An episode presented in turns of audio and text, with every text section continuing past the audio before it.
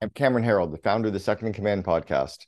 Really quick, before we jump into today's episode, you need to know about two important ways that we can help you and your company grow.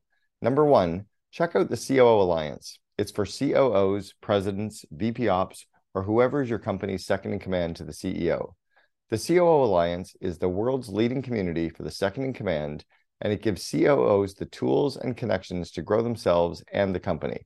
Head over to COOalliance.com to learn more about our members and the results, the program, and our 10x guarantee. If you qualify for membership, you can set up a complimentary call with our team to discuss if it's right for you. I'll tell you about number two in a bit, but first, let's start this week's episode. Anything that is the cultural side, that's kind of the why you do what you do, your BHAG. And it's making sure that you, as the CEO, should do those training videos so that you get them done, you get them scripted, you get them recorded, and the employees can then watch all of those videos. And then you don't have to keep actually showing up to train the new person who shows up tomorrow when you just ran the session yesterday. So get those training sessions on video so that everybody can be relearning it. I'll also talk a little bit later about why you want to do a pre-test before they go through this and a post-test afterwards and even a retention test three months later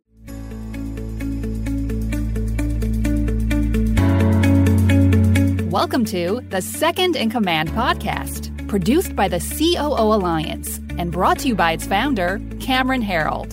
In the Second in Command podcast, we talk to top COOs who share the insights, strategies, and tactics that made them the chief behind the chief.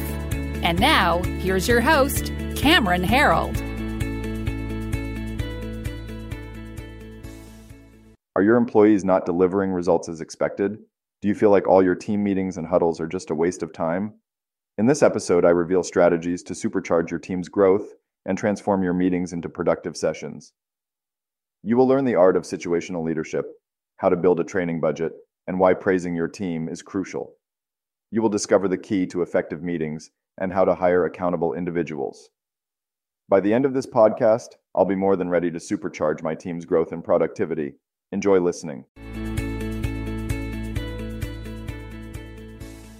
What we're about to do is um, is work a little bit on on developing your leadership skills and the leadership skills of your team. What we want to do is we want to make sure that uh, every time we get together in boardroom, both in uh, you know in March and July and November, and then once in between, so kind of six times altogether, we want to spend a little bit of time investing into you and your team so that your team can drive the business like um, like nobody's business. I think that's kind of the plan. G'day, my friend. Look at you. Taki, how are you? I'm so great. Sharp. Yeah, looking sharp, except my camera disappeared. But it's lovely to be here with you. I'll fix that tech in a second. So I just wanted to say, firstly, welcome back. And secondly, a little bit of gratitude for what we did together last time, because uh, you were here maybe uh, a year, year and a half ago, and we talked Vivid Vision. And mm-hmm. um, we've got a couple of people who've done some really big things with what you taught last time. And I thought it might be nice for you to hear kind of what happened as a result of the hour you spent last time. Is that okay? They don't know that I'm going to do this yet, but um, is that okay? That. Yeah. Yeah, um, yeah, please. Rachel Evans, we haven't spoken about this at all, but uh, I know that Vivid Vision has been really big for you guys. Could could could we? Um, are you happy to share? I am happy to share. Yeah. Sure. Uh, hi, hi, Cameron. Again. um, Cameron spoke at our event a couple of months ago, so um, which was fantastic. Uh, we created our uh, Vivid Vision, and it's been instrumental in um, helping the team buy into where um, we want to go. And even in turmoil, uh, we can always uh, bring new team members, you know, and onboard them faster into uh, where we're headed because we've got the vision and it's there for everyone to read. Um, we use it as a recruitment tool and a really clear guidance for me, some way of actually getting out of my head what it is that I see. So it's been amazing. I love it. Thank you. So great. So Vivid Vision is amazing. For those of you guys who don't know Cameron, I mean, in a, in a sec, you can tell a little bit of your story. But right now, I, I don't know everything you, that you used to do, but I know that right now you run this incredible coaching program called the COO Alliance, which is like the only, I think, as far as I know, it's the only coaching program. If it's not the only, it's certainly the best coaching program for second in charges. Um, yeah, there's lots of programs for, the, uh, for the founder and the team. Do you want to kind of talk about why it matters? Sure. Yeah, I was. Um, it's actually I have a book coming out about it called The Second in Command, coming out in January. Hmm. And mm. I was the second in command for a company called 1 800 Got Junk. Uh, mm. But I had also twice before that been the second in command for two other businesses that we grew to over 100 million as well. So I've done it a couple of times. And I'm very entrepreneurial. I always have been. I've run my own companies, but I've recognized this other need for these people that were really running the business for the entrepreneurs. And they're hmm. very different. They're very different DNA. They have a very different personality profile. If you think of, you know, Kolbe profiles or disc profiles, they're, they're just completely different profiles from their entrepreneurial counterpart. So yeah. we were sending these COOs off to all these events like YPO and EO and Vistage and Genius Network and Boardroom and Maverick and all these amazing places for entrepreneurs to go learn, but their COOs don't fit in that group. And then there were groups for marketers and engineers and lawyers, but there was no group for the second in command of real companies. So we That's put so in crazy. place a five million dollar floor. Yeah, we've got members now from 17 countries. You know, you know Dan Martell, Dan's COO is a member now from the SaaS Academy. Mm. Um, we've got so we've got just as a really cool eclectic group. Our largest member is about a billion and a half in revenue, and and to qualify, you need to do at least five million just to get in the door. Mm. Amazing. So we were chatting a month or two ago about this session we're about to embark upon, and we had we brainstormed mm. a few options. And you said that there's this thing that you've been um, doing lately with your clients, which is like an internal leadership development system, sort of. Is that yeah? Kind of- yeah, and I'm going to talk about kind of the genesis of this and and where I learned about this. But my obsession in business since 1989 has been to grow people. Mm. And I was I was groomed this way by a mentor. He was the founder of a company called 1 800 God, or sorry, of uh, College Pro Painters, which I helped scale. And College Pro is the world's largest residential house painting company. And I'm going to talk a little bit about that. But when Greg was grooming me there, he kept telling me that my core job was to grow people, not to do stuff. My job was to delegate that stuff to people. And if they couldn't do it, to grow their skills and then give them more and grow their, like, it wasn't to do things. It was, to, so I've always visualized myself as this leader in charge of growing people. Yeah. And I get frust- frustrated watching these companies where the entrepreneur is growing themselves. And then they're saying it's really, really hard to get things done. I'm like, well, you're not growing any of your team and the business keeps getting bigger. So every day it's harder and harder for them to do the job. And I, will talk a little bit about where we're screwing that up. So that's been my recent obsession for the last probably 18 months with clients, but for the last 33 years, it's just always been the way I've operated. And I just realized people weren't. Yeah, 100%. So let's do this. I'm going to take a a step back and let you drive. I can't think without a pen. So uh, while you chat, I'm going to be kind of taking a, a, bunch of notes. Every now and again, I might share some notes. If you're okay with it, from time to time, I might pop in and ask the group a, a question or a clarifying thing just to make sure I'm on track. But uh, let's have as much fun as they'll let us, and then a little bit more so we feel like we're getting away with something.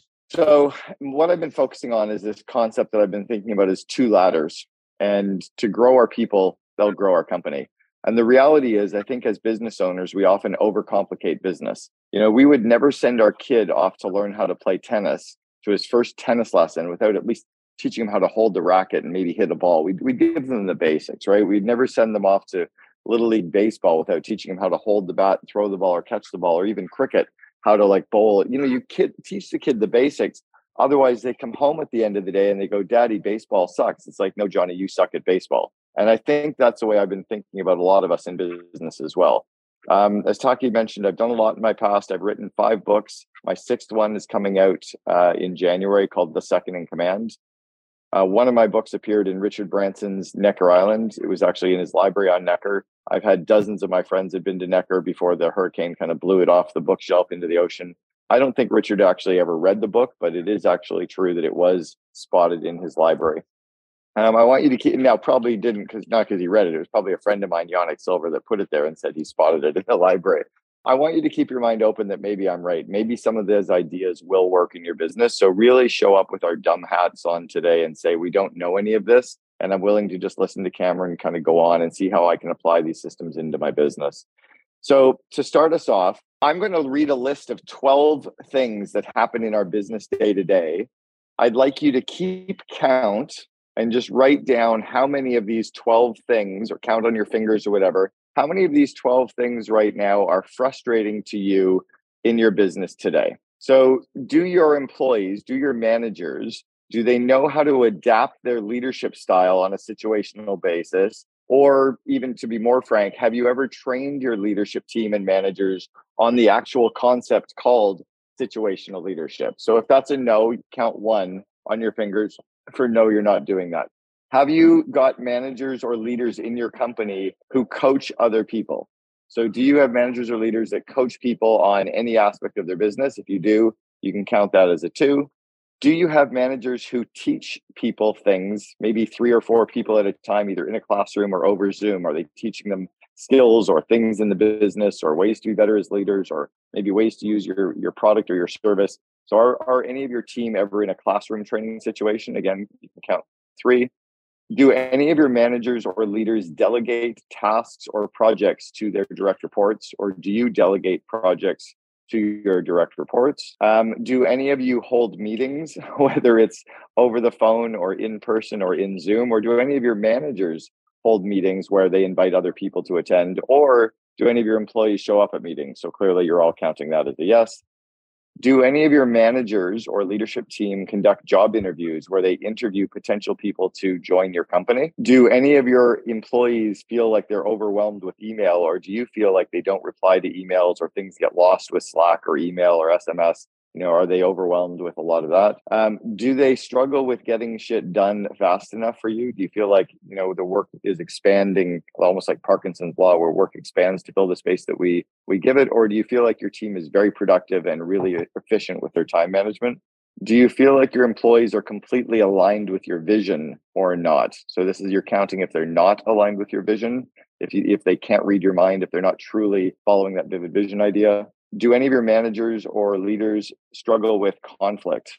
Um, do you find that they're arguing or not getting along, or there's politics in the workplace, that kind of thing? Um, do any of them run one-on-one meetings where they're actually coaching any direct reports? You know, where they're coaching people on a one-on-one basis on a weekly basis.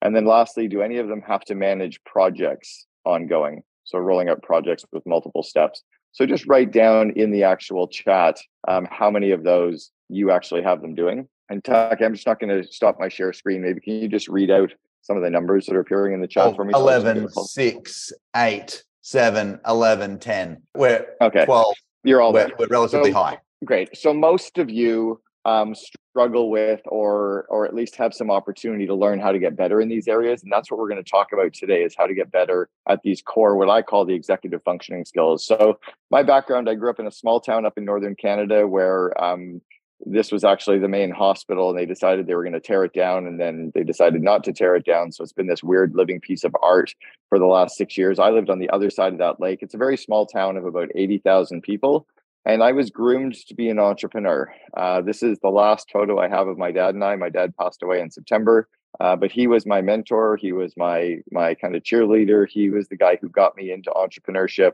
and trained my sister and my brother and I to all be entrepreneurs, which is really all we've ever done, other than the time where I was kind of in those second in command roles, but again, very entrepreneurial. But I was groomed to be an entrepreneur, and I'm kind of going somewhere with this concept. I ended up doing a talk um, that's on the main TED website. It's about let's raise kids to be entrepreneurs. It's had over 2 million views now, and it's really kind of my story of how I was groomed to be an entrepreneur. But you know, 20 years ago or 30 years ago, being entrepreneurship was not like it was today. It was very different. We were kind of vilified, and and I I was groomed to be that. So I was trained on the skills to be an entrepreneur, even though I had the DNA to be an entrepreneur as well. My real world MBA came at this company here, College Pro Painters, which I'll talk about in a little bit as well. But again, at College Pro Painters, I went through tons of training programs on how to run the franchise, how to actually then coach franchisees, train franchisees, hire them, Kimball Musk was one of my hires. I hired Elon's brother Kimball back in 1993, and his brother Kim, uh, Peter Rive, sorry, his cousin who built Solar City, were both employees of mine. Again, it was because College Pro Painters gave us the training to actually run businesses. So that became very formative in me and, and started my mindset around growing people. I joined mastermind communities like the Entrepreneurs Organization or Boardroom. I was a member of EO for five years. I was a member of Genius Network for seven years. I was a member of mastermind talks for five years and baby bathwater and all of these organizations where I knew that if I grew my skills, I could scale up the organization. Because of the entrepreneurs organization, that's where I met Brian from 1 800 Got Junk. As you know, I came in as the second in command at 1 800 Got Junk and we built that company up together. Had I not been in that mastermind community or surrounding myself with these people, I wouldn't have had the confidence or the skills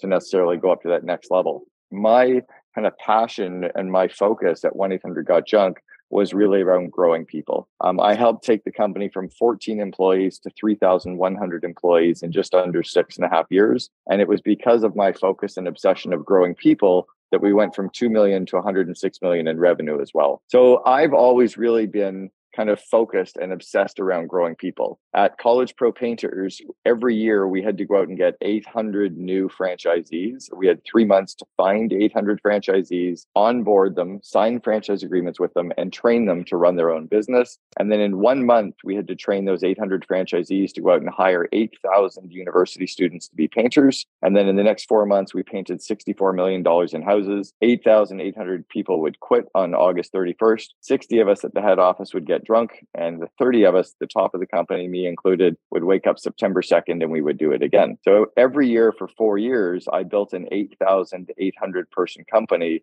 off of a team of 50 or 60. So I was really good at kind of growing people to get there. At 1 800 Got Junk, we grew the company up into 3,000 or sorry, 330 franchisees that we had to train. And they had over 3,000 painters and navigators out in the field that we trained. We built learning management systems. We had LMS systems, internal videos. We had training manuals. We had certification programs, all stuff that I'll talk about today. And then even now in what I do, I've got CEOs pay me $4,300 an hour to give them coaching advice. They sign up for a one year contract for 78 grand. They get one call with me a month month for 90 minutes and they're paying me that kind of value. So I again, my world has been growing people and it stays kind of my where I am today. I think that most businesses don't get it right. We don't focus on the basics. We don't focus on the nuts and bolts of what training really is because most of us don't really understand what it is. So I'm going to walk you through some different aspects of the core things that we need to train our people in and then how to actually build that internally as well so right now, training is too random.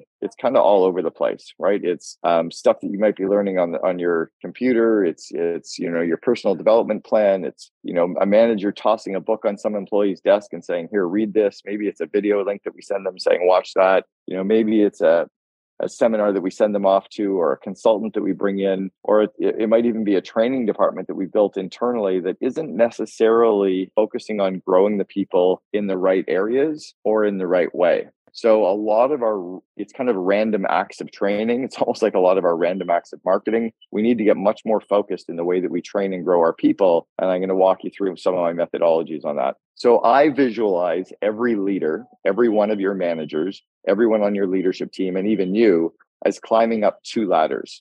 And I kind of see them as their left hand and their left foot is climbing up the skills ladder, and their right hand and their right foot is climbing up the confidence ladder. And our job is to grow their skills and grow their confidence, and grow their skills and grow their confidence.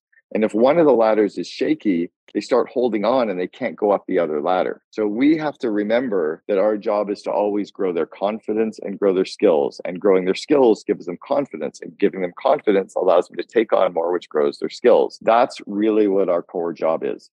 So the first area we have to focus on, as I mentioned, is skills, right? What are the skills that we're going to get into and how do we focus? And the second area is that confidence. And I really need you to remember those two things. I don't think any of us as leaders do a good enough job at coaching and growing the confidence of our people. And we often try to give them the skills in areas that don't give us enough leverage as well. A leader's core job is to grow people. I'm six foot four and I'm standing beside this giant. So um, just remember that analogy that no matter how big you are, again, I'm six foot four, people can always be grown into something much bigger. No matter how good you are as a leader today or how good one of your managers are, if they're not driven and wanting to continue to grow as a person, I would get them out of the organization because even the best athletes on the world have coaches, right?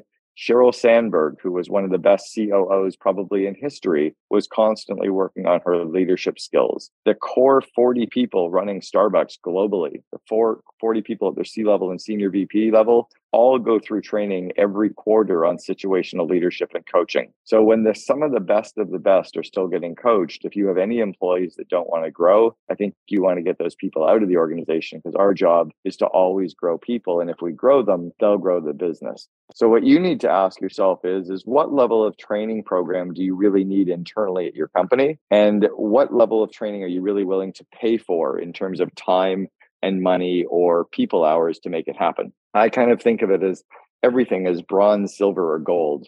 For most of us, bronze is just okay and it's good enough. Don't worry about getting to silver. Don't worry about getting to gold yet. You certainly don't need to have a gold level training program like General Electric has with their Six Sigma or the Starbucks program or even the program I built at 1 800 Got Junk. It's overkill for where most of you are. It's overkill for most businesses. But if we can get to bronze or silver, that's pretty damn good because most of us today don't even hit the podium with the training that we're applying right now. So, Simon Sinek um, who wrote the book Start with Why. Simon was actually on our board of advisors four years before his book Start with Why even came out. He flew out to Vancouver to meet Brian and I to see if what we were building was real. Introduced us to this concept of the golden circle, right? We've all seen this the why, how, and the what. I think that most of us as companies train our employees on what. We train them on what we do. We train them on our how to run our business and what our product is and how to work with our customers and how to use our internal software. That's the what we do. Where we're really missing is training them on the why we do what we do. And where I obsess about is the how we do what we do. So the why we do what we do is really stuff around training all the employees and making sure that they are trained on your core history of the company, kind of how you got here, all of the crazy stories from inception, the hero's journey, all the ups and downs to where you are today. They're trained about your core purpose. They're trained about your core values. They're trained about your vivid vision.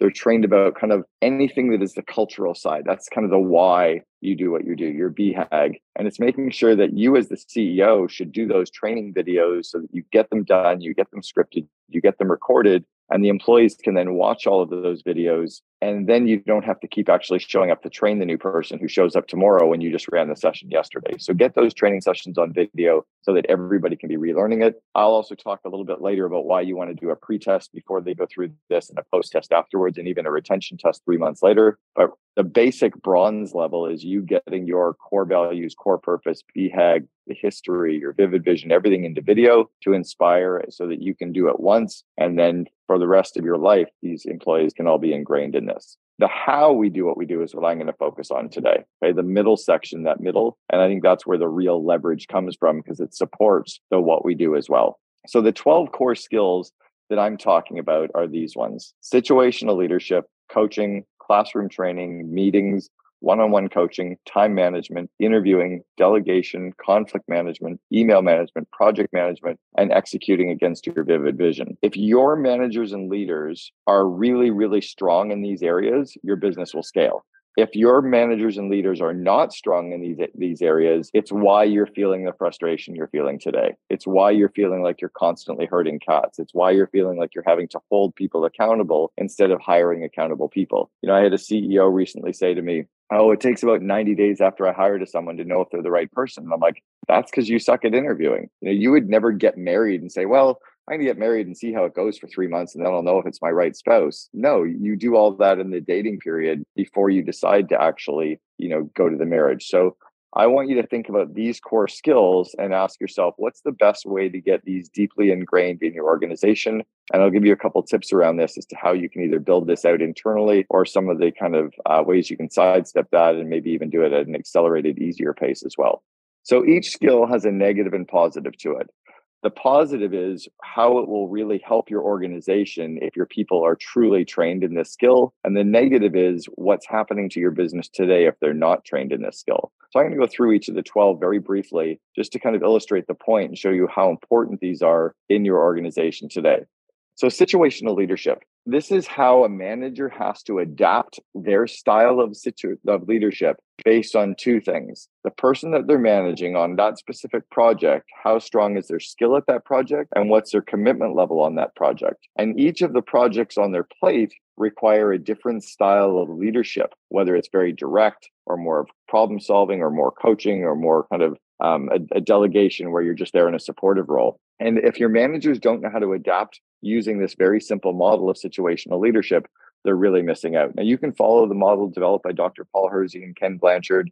It's covered in the One Minute Manager. I give a bit of a crash course, a more entrepreneurial version that I've included in my my uh, course, Invest in Your Leaders. But either way, you need to actually make sure this is the most important skill for every manager and leader. And if you guys have not been exposed to this, you're massively missing out. Again, this is the core skill that at Starbucks head office, the top 40 people in Starbucks worldwide get retrained on situational leadership every single quarter because they believe this is the core skill that's allowing them to scale every aspect of an organization. Coaching, right? Think about this for a second in terms of do people know how to use the Socratic method? Do your managers know how to to inspire? Do they know how to break down a project with one of their direct reports and grow them? Do they know how to inspire confidence in that direct report? Do they know how to step back and observe instead of actually getting over involved or are they micromanaging?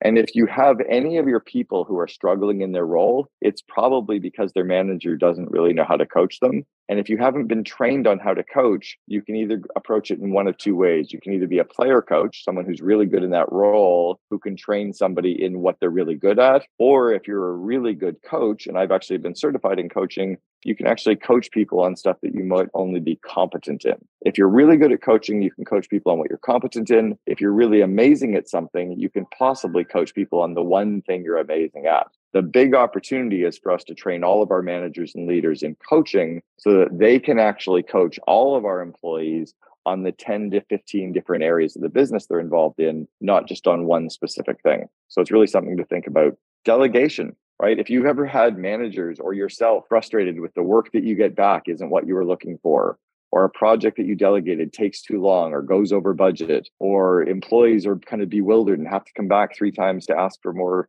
you know information. That's because you suck at delegation and there's some very very easy systems that you can put in place but every manager probably delegates at least one thing a day to every one of their direct reports and if they've never been trained or given a simple system for delegation then that's where some of the frustration in your business has been. You can see where we're kind of going with this right each of these skills is very powerful if you have it, and it's causing you a lot of problems if you don't. And I see most of us as entrepreneurs like flies trying to get out a window. We're going to keep banging our head on the window. But if we would just turn and turn right and go out the door right here, there's an easier path most of us are making it hard on ourselves. One-on-one coaching. Here's one that's really interesting. I was talking to a COO in the COO Alliance the other day, and he said he was really excited to get all of his one-on-one meetings off his plate. His direct reports were now going to start doing all their one-on-ones. And I said, "Well, two questions here. Number one, have you ever been trained on how to do one-on-one meetings?" He said, "No." And I said, "I said you're now delegating them to your direct reports, and they're now going to do one-on-one meetings. Who's training them?" He goes, "Well, I, guess I will." I'm like, "No, but you've never even been trained on how to do them. So how can you train them on how to do them?" And he scratched his head and he's like, "Holy shit! How am I supposed to do one-on-one meetings?" And as soon as I talked to him about what a solid one on one meeting, a solid, as I used to call it, goal setting and review, a really good 30 minute meeting where you're working on delegation, support, coaching, applying situational leadership, um, breaking down problems for them, making sure that the manager doesn't feel like they're being managed, but they're being supported. That's when you turbo- turbocharge your organization. He realized he had no idea how to delegate them, let alone how to actually do them. So we worked on putting that deep into his organization as well time management. I mean, oh my God, if you haven't been trained or if your managers, and by the way, if you go and ask your managers, have you been trained on time management? They haven't. They don't know how to take down a project or all of their complex projects, break them down into all the tasks that need to get done, letter their tasks into A's and B's, numerically uh, order all the A's. So it's A1, A2, A3, et cetera, and do the same with the B's. How do you put a time block on all of the A's so you know how many hours or minutes each is going to take, how many minutes each of the B's are going to take, delegating 80% of your Bs and then putting your As actually into the calendar for the time blocks. I just rattled that system off to you in one minute. And most of you have never heard of it, nor do you use a system like that. And for sure, your managers are struggling with getting shit done because they don't know how to manage time. So what you're hearing is, I need more people. No, you don't need more people. You need to teach the people you have how to get more shit done with less people faster. It's by teaching them time management, by teaching them delegation, by teaching them coaching and situational leadership, et cetera, that you supercharge the organization. Hey, Cameron. Um, yes, talking. This is okay. This is super great. It's also super fast. So um, I know that you're on a you're on a path right now. But I would just love, if it's okay with you, I'd just love to give people 30 seconds to to swallow I'd love to know yep. what has landed for you so far from the the setup to these individual skills. Like, what's an idea that's popping for you right now?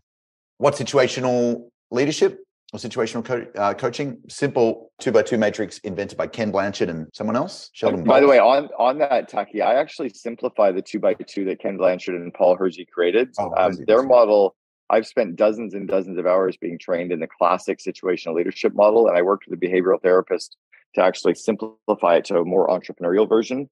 So I can I can send you like a yeah, yeah, I can send you a one pager that's really simple on it. So think about interviewing for a second as a classic skill that managers need. If you have not trained your managers on how to do interviews, right? And just think about that. Like, have you actually gone through training?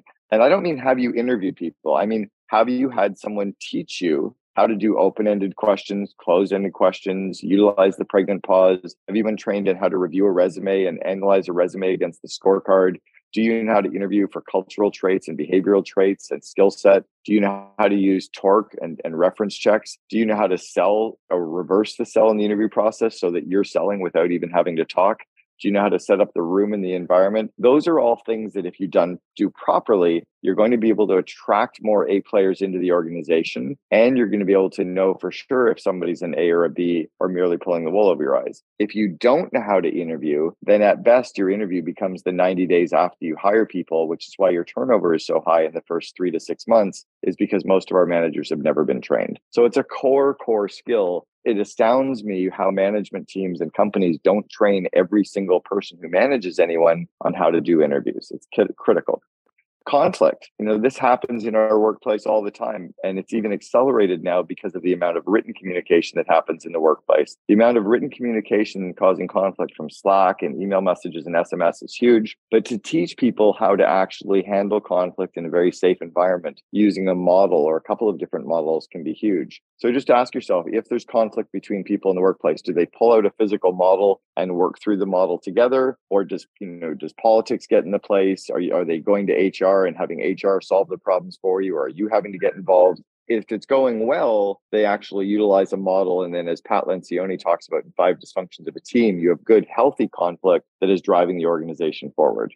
You know, for meetings, I, I used a, a, picture of one of my books, Meetings Suck here, but if meetings are run well, uh, Elon Musk sent out a tweet about three years ago and he said to his employees, if you're in a terrible meeting, stand up and leave the meeting. So I sent him a text and I said, no, tell your employees to learn how to run meetings, fix the meetings, and they won't be in the shitty meetings that they have to walk out of anymore. Because if you fix the root cause of the problem, meetings don't suck at all. We often just suck at running meetings. But most of our managers are taking too long to cover things, or they have too many people showing up at a meeting and they don't know how to turn people away or they bring seven people to a meeting but only three people talk and four people that are showing up are wondering why they're there because they're never kind of brought out into the discussion at all. So there's systems in place on what meetings to run and how to run them. The question is have you trained your employees in that or not um, email management, or now we're into like the Slack and SMS management as well. Do you have a system in place to manage the business to inbox zero? So at the end of every day, your physical inbox in your email is just as empty as your mailbox is at your house. So think about that for a second. If you go to your mailbox at your house, you don't sort through it and leave all the letters in the mailbox. You take them, and as you're walking towards the kitchen, you grab the stuff that's going into the garbage. You put your magazines in a pile for later. You pull the two bills aside. You deal with those once every two weeks, and you open the one piece of mail that is right away. It's like deal with it, drag it, um, delegate it, or delete. So there's systems around inbox zero that are really powerful. And again, I don't care whose systems you use, either mine that I learned from Starbucks or you know getting things done or whatever systems you're using the key is have you trained people to use these tools or are the tools managing their lives and if you go and look at any of your employees' inboxes right now, or even better, ask your top 10 employees to send you a screenshot of their inbox in the email, it will scare the shit out of you. And if yours has more than 10 or 15 emails in it today, you're not managing the business as well as you could be as well. So there's huge opportunities there. Classroom teaching is anytime any of your leaders or managers teach two or three or more people on any area of your business. And are they using things like the abstract conceptualization, the active experimentation, the concrete experience, reflective observation? Are they covering the kinesthetic and auditory and visual sides of learning? And do you have a simple system in place to get them better at this? Or are they merely standing up in front of a room, kind of wasting time with students sitting there you know, wondering why they're back in grade four again. So there's systems again that can be very helpful. Project management really, really does seems to do well in IT companies, a lot of SaaS businesses, because they they really it's a core competency of theirs. But most other businesses that aren't really heavily reliant on building out any of the tech stack usually suck at project management. And that's really about how do we get more shit done with less people faster? How do we not allow project creep? How do we make sure that projects don't expand in terms of the amount of time that they take or amount of budget that they cost? And how do we not kind of let projects become these big hairy things that maybe we waste all this time on but we don't really get results from? So there's opportunities to train your teams around that as well. And then lastly it's around executing against your vision. You know if you're ever wondering why you feel like you're herding cats it's because your vivid vision isn't really really strong. So i'm just going to show you a quick video and then we'll go to the next segment. Cameron i don't hear the sound so you might need to stop and reshare and hit the share sound button there uh, hopefully we could hear the sound. Yes, could you hear the sound on that or no? No, we could not. Oh shoot! I'll send it over so you can hear the sound later. But it's basically a bunch of cowboys talking tough about how they're herding cats all day. And um, for me, for me, it's kind of like I, I see so many of us as entrepreneurs, and I just wonder why we're working so hard. You know, your business doesn't have to be this messy. I know this is a bit of an exaggeration, but there is a there is a better way. So, yeah. can you reshare process, your screen? Oh, it's not being shared? Oh, it was, but I stopped it to get your attention and let you know that we couldn't hear. Okay, thank you. I'm a jerk like that. I apologize. So my my core process that I use to to train people is I first recognize that I have to set a gap. They have to want to learn, or they're just going to kind of close their ears and close their eyes and say, you know, they're not ready.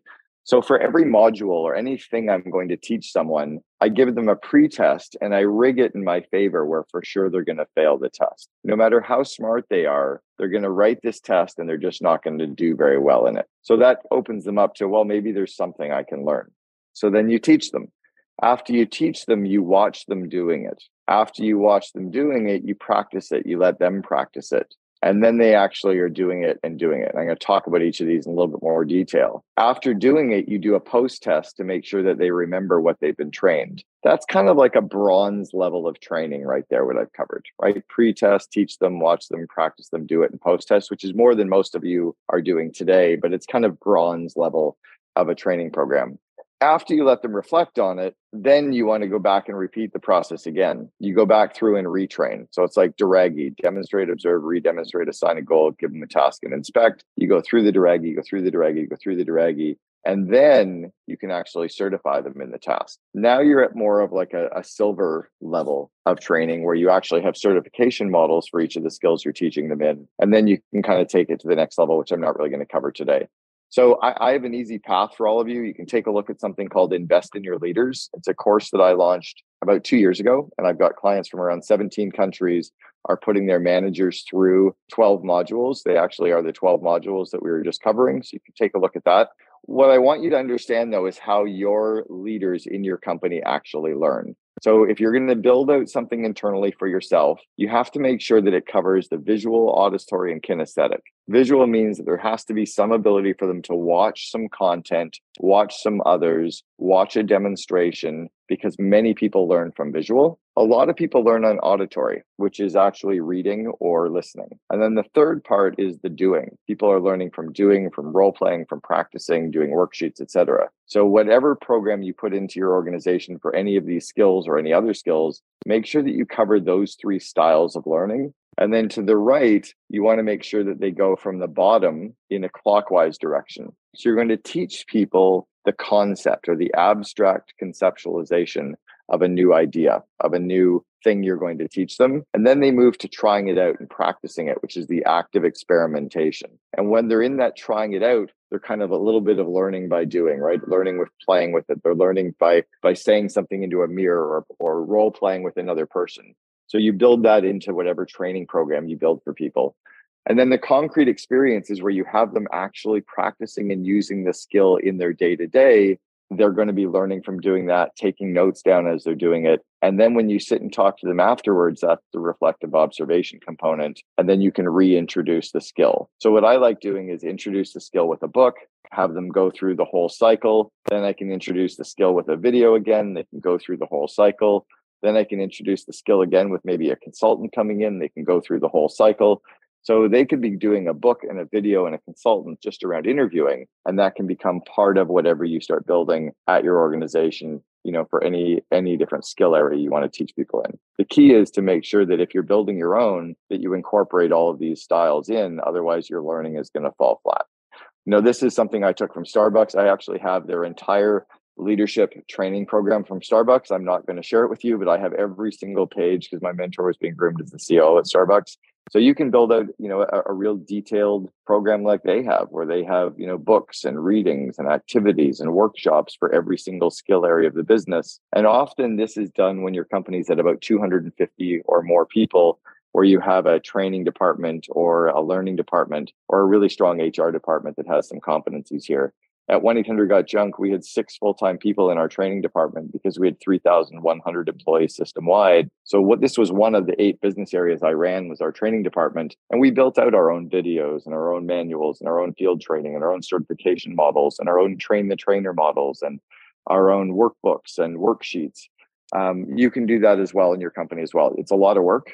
So I recommend that you also look for, you know, putting books in your organization or even chapters of books. You know, you don't have to have them read the entire darn book. You can give them a, a, chapter of some book that you like, or you can give them a TED talk to watch, or you can bring in some some coaching um, and, and get people to work with them. You can send some of your employees off to conferences, very specific conferences that are going to help them grow and, and dedicate some money towards that. You can find mentors for some of your key employees. You know, we had all six members of our leadership team at 1-800-GOT-JUNK each had a formal mentor in place so that they could get grown. You know, I was being groomed by the COO at Starbucks. Our head of IT was being groomed by the head of IT for AbeBooks. Our head of finance was being groomed by the head of finance for business objects.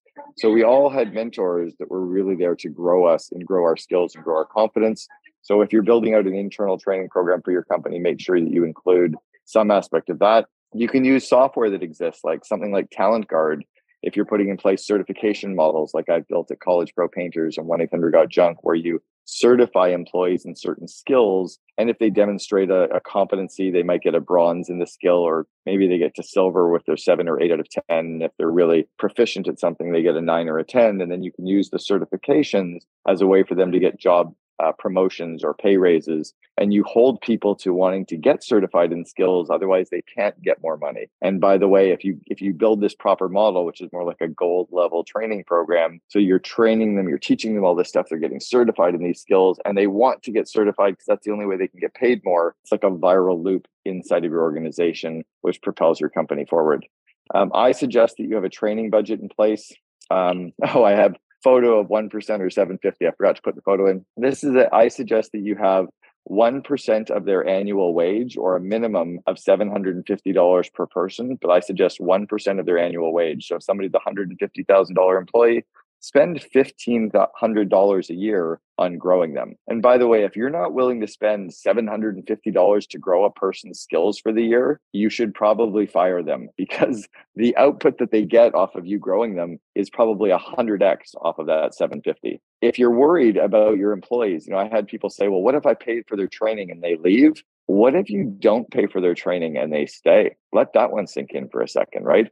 What if you have all these employees and you don't train them? What's the negative impact that's having on your business every day versus investing $750 or 1% of their income, whatever's greater, and really growing them if they leave and go somewhere else, that's okay because it's worse off if you don't grow them and they stay. I believe that suffering is optional and that your R&D should stand for rip off and duplicate. There's companies out there that have created great training programs. Just plug your employees into those um, or grab the good training material that's out there that you need to get better at and train them in that.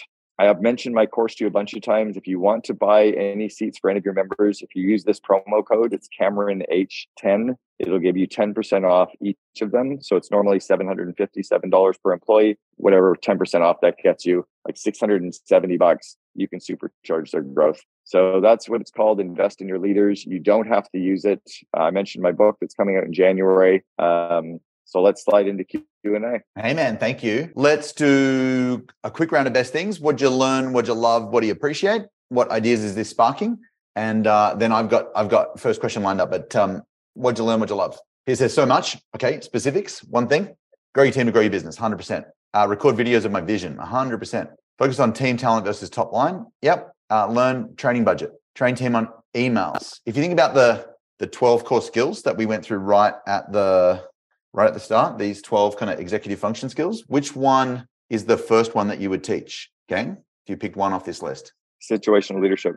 Yeah. Sounds like. And I, I so, do them. I actually did them in the order that I would um, would recommend. The course okay. that I even laid out is done, yeah, on purpose because you know you, you you have to understand situational leadership to actually do coaching right? So if you really understand situational leadership then you can apply it on a day-to-day basis in your coaching. And when you're coaching people then you're doing you know a bit of the classroom teaching and a bit of the you know one-on-one coaching and a bit of the you know delegation and you're helping them with time management and project management. So i kind of try to think about it for me anyway. It gave me a framework for to visualize the madness.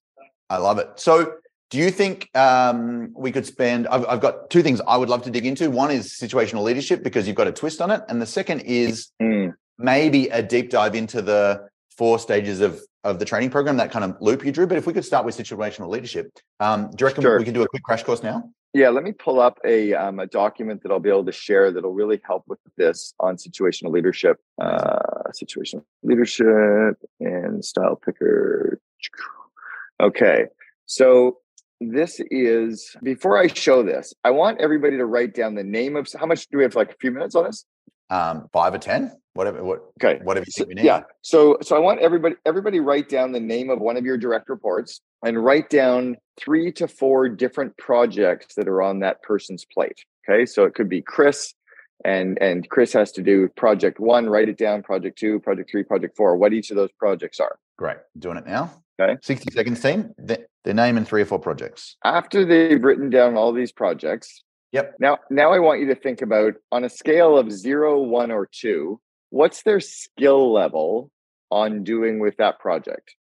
Are they no skill, which is zero? Are they some skill, which is one, or are they high skill? Is that two? Zero, one, or two skill.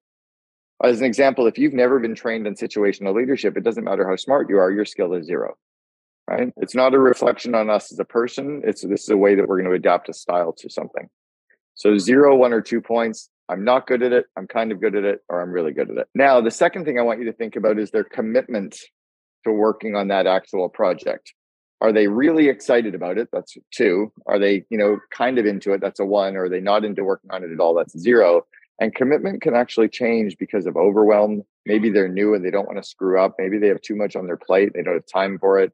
Maybe they're just really, really busy, or maybe they just don't like it, right? Maybe it drains them of energy. So think about what's their commitment level and put that down for each zero, one, or two. And then for each project, you're going to add up their total points. So for project one, they either have a total of zero, one, two, three, or four points. For project two, the same thing, zero, one, two, three, or four. For project three, zero, one, two, three, or four. And just for fun, in the chat, write down what the total point value is for your three or four projects. So maybe you go like 102 or 133 or 342. Just write down those in the chat. All right. So here's what's really interesting. When you think about this, the number is going to tell you what style of leadership you need to give that person on a situational leadership basis. So here's here's how I kind of use this model now. I say on their commitment level, do they have zero, one, or two points? And on their skill level, zero, one, or two points. And that tells me what style, zero, one, two, three, or four to use. If they have a total point value of zero, I'm going to give the project to someone else. If they have a total point value of one, I'm going to tell them exactly how to do the project step by step. I'm going to literally micromanage the shit out of them because it's what they want. It's exactly what they need. If they have a total point value of two, I'm going to give them the step by step. I'm going to give them the plan, but I'm going to explain why we do it that way, how I came up with that methodology, ask them to see if they think anything's missing, but I kind of explain the why behind the what.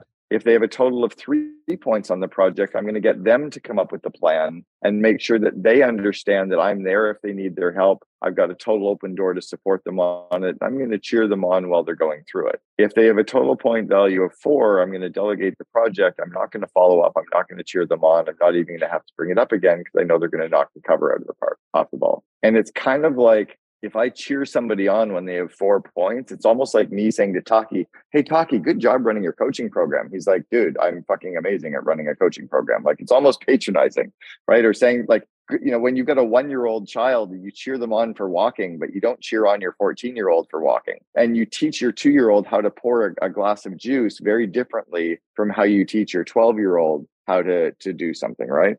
So, mm. so that's a, that's kind of a crash course.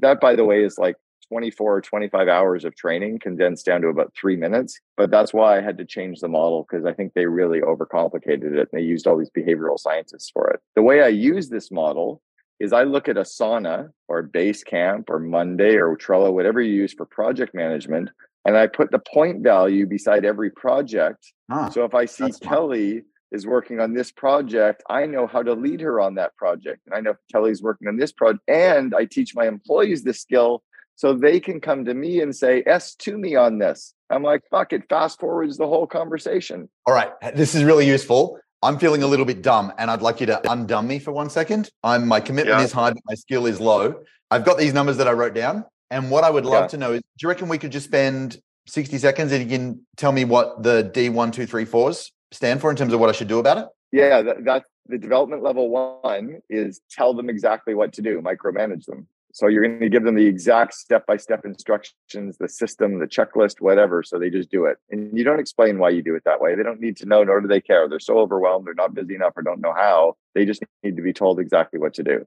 They'll gain a little bit of skill and confidence off that. So you're kind of moving them towards the two, which is then on the next project in the same area, you're probably going to give them the same system, but you're going to talk about it a little bit more. You'll be there and, and cheering them on a little bit more. You'll you'll probably explain why you do it that way with them a little bit more. And so, if you had to put a bumper sticker on style two, what how, what would you call it? If D one is telling me exactly what to do, what's D two? Coaching. Coaching. Perfect. Thank you. D three. This is really helpful. Problems. This is kind of like where you're in the problem solving side because you're actually giving them the actual um, you're giving them the, the plan they come to you if they need help they come to you if they need a little guidance and you cheer them on to again grow their confidence. Like hey good job running that team. Good job running that project. You guys are crushing this. Or yeah of course i think you try this t- twist that a little bit. Oh good thank you. Perfect. And then hit us with the top one.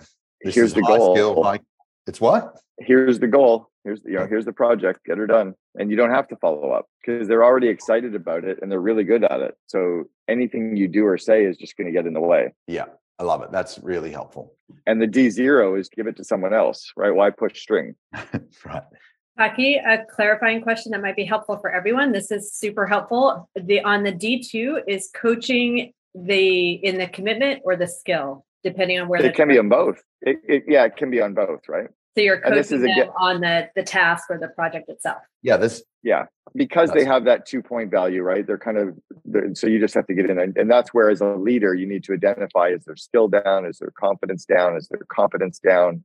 Is something going wrong at home? Like one of the biggest parts of the one on one meeting is like, how's it going? Like, how's your life? What the fuck is going? You know. But if most most of our managers have no idea how to do a one on one, so they don't really know how to connect with their people. Super good. Okay, so back to your point a second ago, Cameron, you had us write down a person, some projects, and identify where they're up to. Just to make it really clear for everybody and land this piece of the plane, pick one of the projects, you've got their total score, figure out what that person needs right now. Do they need to be removed from the project? Do they need to be told step by step how to do it? Do they need to be coached? Do they need to be um, supported and problem solved? Or do they need to just be let go? Can you just type, pick your first project and type in what you're going to do? The zero, one, two, three, or four. And this is the kind of thing that this requires, you know, practice. So I've, I've given you the concept, right? The of abstract course. conceptualization. So now you get to go practice it and try it, and you can work together in breakouts, and you can talk to your team about it, and then you can actually use it day to day. You can try it in Asana and try it in Basecamp and work through it, and then you can sit down, which is the concrete experience, and then you can make notes on what's going well and what's not going well, and then you can come back and watch this again or you can go through the module on the course and go have your employees go through the module on the course and you relearn the concept again and you work through it again and then you can read the book the one minute manager which is all grounded in situational leadership and, and you can go through it again. That's how you go through the adult learning model of the abstract conceptualization active experimentation concrete experience reflective observation and this is why I say it's it's so hard for so many companies to build their own training program because you don't have the competency to, internally to do all this, or it'll take you years to build it. Versus, you know, put every employee through through the course and you know you're done. simple. At least that gets you to bronze or silver, right? Silver is a total win. So you've been working with hundreds of companies for well, hundreds, hundreds and hundreds of companies doing this sort of stuff for years and years and years. What's the number one thing that you think business owners should stop doing when it comes to developing their team like this? Well, like we talk a lot about what we need to start doing. What's the like what's the one thing you you just go stop that? Um, well, it's kind of like stop not doing something. It's stop not doing it. Stop not starting. It's it's it's that most. I, I don't think I've found a single leader today that works hard enough at praising people and thanking people for what they're doing, what they're doing well, for the effort they're putting in, for living the core values, for mm. for trying. We don't work hard enough at raising their confidence level. And if we ever like, when was the last time? Taki, you're married, right? When was mm-hmm when was the last time you told your wife? Do you tell your wife like that you love her once a quarter? Once a, Sometimes once every six more. months? Sometimes even more. I, I, I once famously got in trouble for saying, "Well, I told you I love you when we get married," and I just figured if anything changed, I'd let you know. That didn't go down that. No, so. you probably tell your spouse you love her multiple times a day. I, I because we're always we're always deposit and i don't think owners i don't think entrepreneurs thank our employees or tell them what we're happy with. We give them another task we give them another project we show them what's broken. Oh they know i love them they've been here for four years they're happy. Like no they don't because mm. all you've done for the last 21 days is show them a new project a new you haven't said thanks for getting that project done thanks for getting that project done thanks for nailing that project. All you're doing is piling more shit on and i think preach most it, of us Cameron, as leaders preach it. bring it on. Preach it. Preach it uh, Cameron. Uh, preach it. yeah, keep it i just i just i really think that most most leaders really suck at that and i think it's sad. I appreciate that a lot. By the way the preach it was from my wife who's uh she, was like yes make sure. That's great. That's funny. I'd love to just spend a couple of minutes and do maybe five questions in five minutes, Cameron, if that's okay with you. Yeah, for sure. Okay. So if you've got a question about how to implement this stuff into your business or about any of the 12 core skills, can you bang them into the chat right now? And we might do, we might see if we can do five in five. Sachin says, uh, do you have a time budget for training? So you've talked about a percentage of cash. What's the time budget? Like how, how much time should a, a leader or a team member spend in this training process? Well, it depends, right? Because we only have three inputs in our business we have people, we have time, and we have money. Mm-hmm. And the key is how do you get the highest return off of those three investments? So a leader can spend a lot of time in it, or you could spend two minutes and sign up seven employees to this course and tell the seven employees to each do two modules a week and do a five minute book record on Monday, and you've spent no time. You know, it, it, there's, or you could develop all this yourself. You could spend all the time online looking for like, so the, that's a huge question, right? Yeah. I like, I like for me, when I was 16, my dad said, "Look, you're never going to be the smartest guy to figure this out. Just do what the best people are doing. Your R and D has to stand for rip off and duplicate." So yeah. for me, I just take a good system and I put it in place versus trying to figure it all out for myself. And and yeah. is it perfect? I don't know, but it's way fucking better than what we've got. And if I just plug them into X, then I can go and work on Y, right? Yeah. Yeah. Agreed. But I do think that you should be put your employees should be spending two to five percent of their time at minimum on a monthly basis, weekly basis on growing their skills. Yeah. Like one hour a week is not a is not a ton of time to grow their skill set, right? It's Stephen Covey sharpen the saw. Yeah, agreed. Thank you. Sarah from the Workshop Whisperer has typed in, how do we make our meetings more effective? Uh, obviously, it'll depend on what kind of meeting. So, Sarah, if you've got a specific meeting, let us know to keep people focused on actions rather than just talking and going through the motions. In other words, how do we make so meetings? Key, yeah, I talk about this both in the course, in the meetings section of the course, and in the book Meetings Suck for every agenda so with your agenda so every meeting has to start with the purpose outcome and agenda right? The one sentence why are we having the meeting? What are the three outcomes we're hoping for from the meeting? And what's the agenda agenda for the meeting? So what are we covering? In what order are we covering all of these things? And how many minutes are we going to spend on each agenda item? That's the starting point.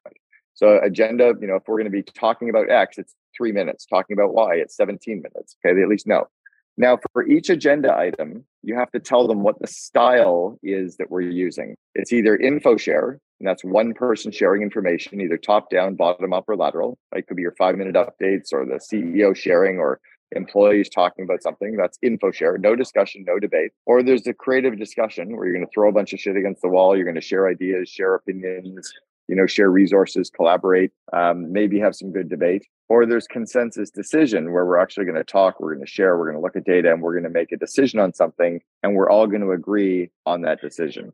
Mm. That has to be assigned to every agenda item so people know we're not even talking about this. It's not for fucking discussion. This is like a unilateral thing, or this is a discussion. But that's what happens in meetings. That's why people go. They don't have the purpose, they don't have the agenda. The next thing is book all of your meetings for half the time you first think about booking them for. So it's like having a quickie. You can get it done in less time if you need to.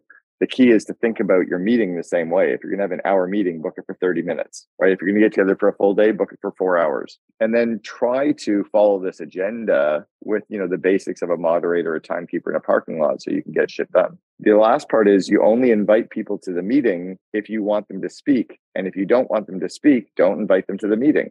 But your job as the person calling the meeting has to be to get the quiet people to speak. Otherwise, they get steamrolled by the high dominance, the high expressives. So good. All right, time out. Uh, team, that was a, a quick smackdown on meetings. Cameron, I'm sort of picking up the vibe that maybe you've done this once or twice. What did you get out of that little meeting? By the way, not and I haven't spoken on this stuff. It's just this is the stuff. This is how you grow companies. Is really being. I've been certified in this, right? Like I've actually had so much training on how to run meetings, and then been certified in a model that I could write a book on it. Yeah. What's one piece you got, team, from just from this page here about meetings? Stop the loud ones from squawking and, and the quiet ones from balking. Love that. Love the different mm. share styles. Keep a timer. Set the stage with why, agenda, and outcomes. Styles important. Yeah, the styles was super interesting to me. I hadn't heard that before. That's super smart. Half the time, be clear on the intent. It's just so punchy and way more deliberate than just a chat. Yes, agreed. Uh, there was one more question that I'd love to get to that was just up here. Hey, Jake Carter, can you speak for a sec? Rebecca, can you spotlight Jake? Um, yep. How can we get staff to take more ownership and responsibility of their tasks? That's that's the question. yes, that's the question. Yeah, it's, it's it's it's really to hire people that are accountable, right? Hire people that already deliver on their promises. Hire people that you know it's kind of like they asked Herb Kelleher from Southwest Airlines, how do you get all your employees to be so happy? Well, we, we hire happy people. Like, so how do we, how do we, how do we get our employee, you know, how do we get employees to deliver on their promises or to, to get their stuff done on time? You hire people that do that. You make sure that you interview against that. You make sure that you set clear expectations in your job postings. Like I like job postings that scare 50% of the candidates away so they'll never apply. Because then the a players are like oh my god that's where i want to work. Like i want to work for a culture that's this hardcore.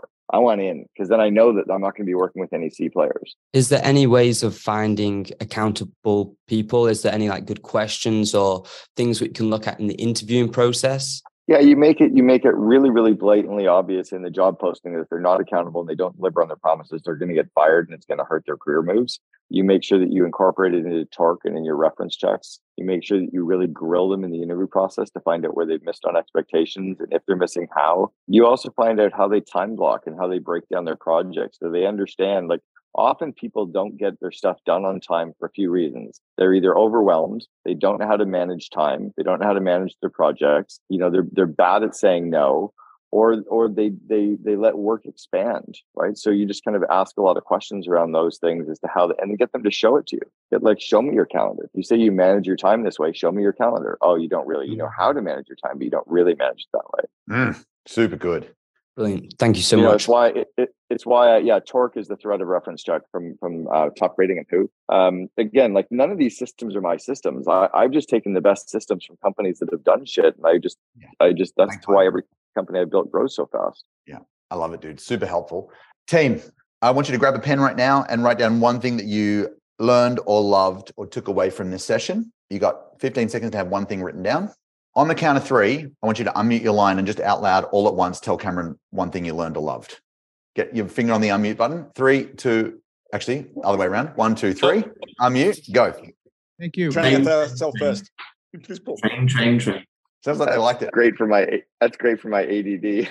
Hundred percent. Yeah, there's a bit of that going on, mate. Thank you so much for sharing your uh, your time, your smarts today. Rebecca, can you drop the link into Cameron's uh, course one more time if people want to check it out. What we're going to do is we're going to take a 10 minute break. When we come back, we're going to turn that into a little bit of an action plan. Uh, Cameron, I appreciate you a ton. That was really, really fun, really useful. I'm looking forward to bumping into you in the States next time we're over. Thanks, everybody. Bye, guys. Thank you. You've been listening to Second in Command, brought to you by COO Alliance founder Cameron Herold. If you enjoyed this episode, please be sure to like, share, and subscribe to us on Apple Podcasts, Spotify, and our other podcast streaming platforms. For more best practices from industry leading COOs, visit COOalliance.com.